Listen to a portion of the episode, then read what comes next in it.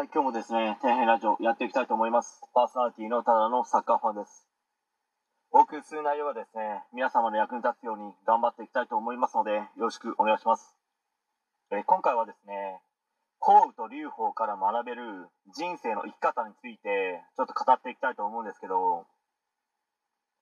今ですね、キングダムというですね、大人気アニメ、漫画で、まあ、後の始皇帝がですね、中国を統一する前の話をやっていますけど、まあ、この後にですね、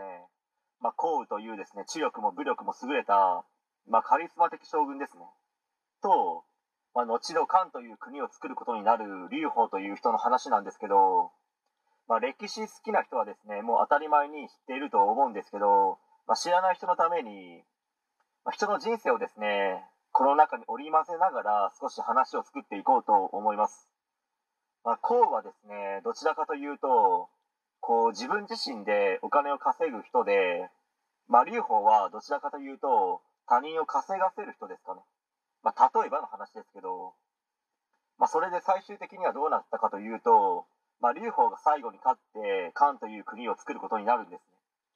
まあ、劉邦はですね、それまで一度も項羽に勝ったことはなかったんですよ。けど、最後まで諦めなかったから、最後の最後に、項羽というですね、圧倒的なカリスマに勝つことができたわけですね。まあ、ちなみに四面楚歌というですね、四字熟語って、まあ、ここから来てるんですけど、まあ、項羽はですね、周りすべてを劉邦の軍に囲まれて、もうどうにもならないという状態ですね。まあ、会社で例えればですね、項羽はワンマン経営の社長って感じですかね。まあ、劉邦は部下の意見もしっかり聞いて、まあ、みんなでこう一丸となって、いい組織づくりをしていくという、まあ、社長っていう感じでしょうかね。まあ、どっちの方がですね、長期的に見て利益を出せる組織かは明白ですよね。ワンマン経営の社長の下で働く人たちは本当に嫌になると思うんですよね。もうお前の意見は聞かないとか、俺の言う通りに動けみたいな。まあ、項羽もそんな感じだったので、最終的には負けてしまったんでしょうかね。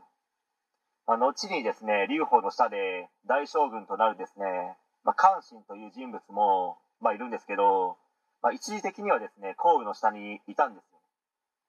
でワンマン社長はですね、部下が優秀でも、やっぱり認めないでしょうし、関心も辛かったんでしょうね。まだですね、こう、話したいことはいっぱいあるんですけど、ちょっと長くなりますので、まとめますと、自分がお金を稼ぎたいのであれば、自分だけが稼ぐ人、稼ぐ道を作るのではなくて、まあ、それもいいと思うんですけど、それよりも他人を稼がせる人、他人が稼げる道を作った方が、うまくいきやすいと思いますよということをですね、まあ、伝えたかったんですけど、はい、以上です。えー本日は以上になります。ご視聴ありがとうございました。できましたらチャンネル登録の方よろしくお願いします。